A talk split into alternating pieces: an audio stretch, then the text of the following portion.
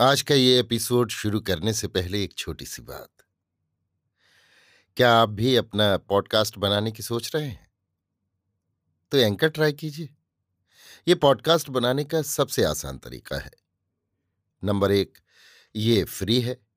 Number दो, इसमें कई सारे ऐसे टूल्स हैं जो आपको अपने फ़ोन और कंप्यूटर पर रिकॉर्ड और एडिट करने की फैसिलिटी देते हैं। नंबर तीन आप अपने पॉडकास्ट को डिस्ट्रीब्यूट भी कर सकते हैं, जिससे इसे स्पॉटिफाई और दूसरे प्लेटफॉर्म पर सुना जा सके।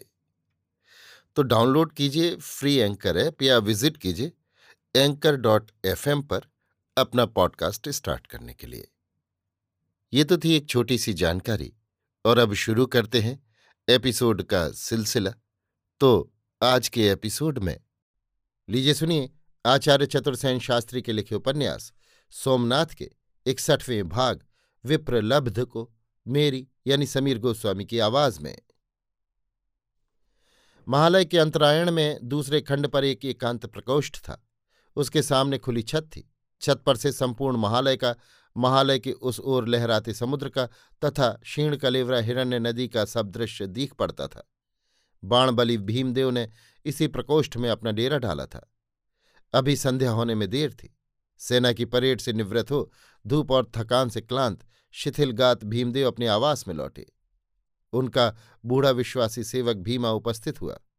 उसने युवराज के शस्त्र वस्त्र उतारने में सहायता दी। एक गिलास शीतल जल पीकर भीमदेव ने कहा, भीमा, अब मैं थोड़ा सोना चाहता हूँ। देख मुझे कोई दिख न करे।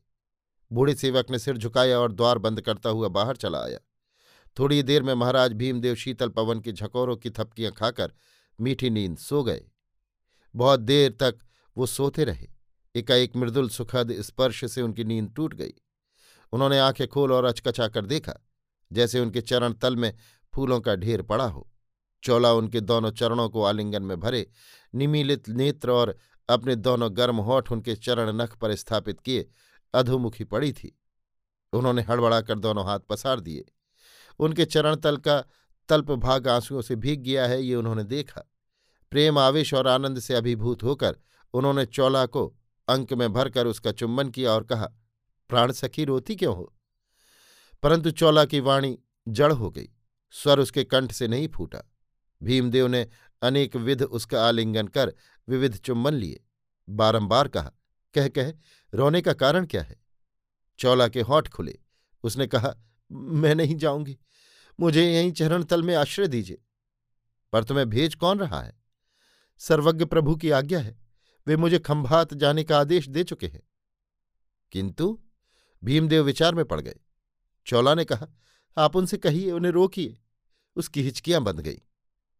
तो गंगा से कहो, वो सर्वज्ञ से निवेदन कर देगी। कहा था?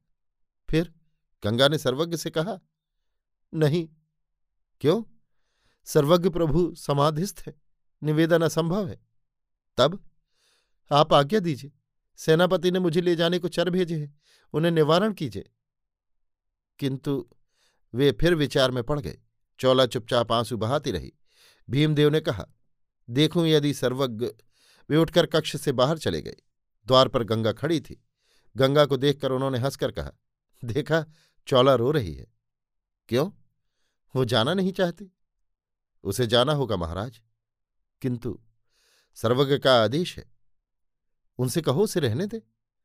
कहना असंभव है। क्यों? वे समाधिस्थ हैं। समाधि भंग होने पर? समाधि अभी भंग नहीं होगी। उनका आदेश टाला भी नहीं जा सकता है। चौला को जाना ही होगा। भीमदेव असमंजस में पड़ गए। फिर उन्होंने हंसकर कहा, मैं सर्वाधिप सेनापति हूँ। यदि मैं आदेश दूँ? सर्वज्ञ के आदेश को रद्द करके? नहीं नहीं, परंतु वे फिर विचार में पड़ गए। गंगा भीतर गई और सूखी वाणी में कहा, उठ चौला, विलंब न कर। यान जाने में अब विलंब नहीं है। सेनापति प्रतीक्षा कर रहे हैं। चौला ने कातर दृष्टि से भीमदेव की ओर देखा। भीमदेव असंयत हुए। उन्होंने कहा, गंगा चौला को रहने दे, कुछ अर्ज़ नहीं। मैं समाधि भंग होने पर सर्वज्ञ से निवेदन कर दूँगा। यह संभव है महाराज। सर्वज्ञ का आदेश टाला नहीं जा सकता। तो सर्वज्ञ की समाधि भंग होने तक यान को रोका जाए। मैं बालूका राय से कहता हूँ। इसी समय बालूका राय ने प्रविष्ट होकर चौला को लक्ष्य करके कहा, बहुत विलंब हो रहा है। भीमदेव ने कहा, उसे रहने दो बालुक, मेरा आदेश है। बालूका राय ने सिर झुकाया। इसी समय दामोदर मेहता ने बालूका राय के पीछे से निकलकर कहा, नहीं महाराज, उन्हें जाना ही होगा। किंतु सर्वज्ञ की समाधि भंग होने तक, मैंने सर्वज्ञ से निवेदन किया था महाराज, परंतु उन्होंने फिर आदेश दिया कि उसे निश्चय जाना होगा। भीमदेव ने देखा, चौला स्थिर चरणों से उठी। उनके चरण छुए और गंगा की छाती से जा लगी। फिर बिना पीछे देखे सेनापति के पास जाकर कहा, चलिए। आगे आगे सेनापति बालूकर आए। उसके पीछे चौला और उसके पीछे दामोदर मेहता कक्ष से बाहर हो गए। भीमदेव का एक एक रक्त बिंदु चीतकार कर उठा। नहीं नहीं, ठहरो, मत जाओ। ओ प्राण सखी, प्राणाधिक, कुसुम कोमल, चौला चौला। वे उन्मत्त की भांति हाथ पसार कर द्वार की ओर दौड़े। परंतु गंगा ने उन्हें रोक कर कहा, मेरे महाराज, आपकी एक मर्यादा है। फिर महाप्रभु सर्वदर्शी हैं। उसकी सुरक्षा सर्वोपरि है। विचार कीजिए। भीमदेव आहत पशु की भांति शैया पर गिरकर छटपटाने लगे। छद्मवेशी सुल्तान का वो असयुद्ध, चौला पर उसकी आसक्ति, उनकी दृष्टि में घूम गया। सर्वज्ञ ने जो उसका समर्पण उन्हें किया है उसे स्मरण कर उन्हें रोमांच हुआया उनके मुँह से अस्फुट स्वर निकला, वो मेरी है, वो मेरी है, परंतु ये ठीक है, उसे सुरक्षित होना ही चाहिए। गंगा ने निकट आकर कहा हाँ महाराज, वहाँ उसकी सुरक्षा और सुख सुविधा के लिए सर्वज्ञ ने विशेष आदेश दे दिए हैं। आप निश्चिंत होकर आराम कीजिए। उसने अपनी कोमल बाह का सहारा दे, महाराज भीमदेव को शैया पर लिटा दिया और दुकूल उनके अंग पर डालकर चुपचाप कक्ष से चली गई। अभी आप सुन रहे थे आचार्य चतुर्सेन शास्त्री के लिखे उपन्यास, सोमनाथ के, इकसठवें भाग, विप्रलब्ध को, मेरी यानी समीर गोस्वामी की आवाज़ में।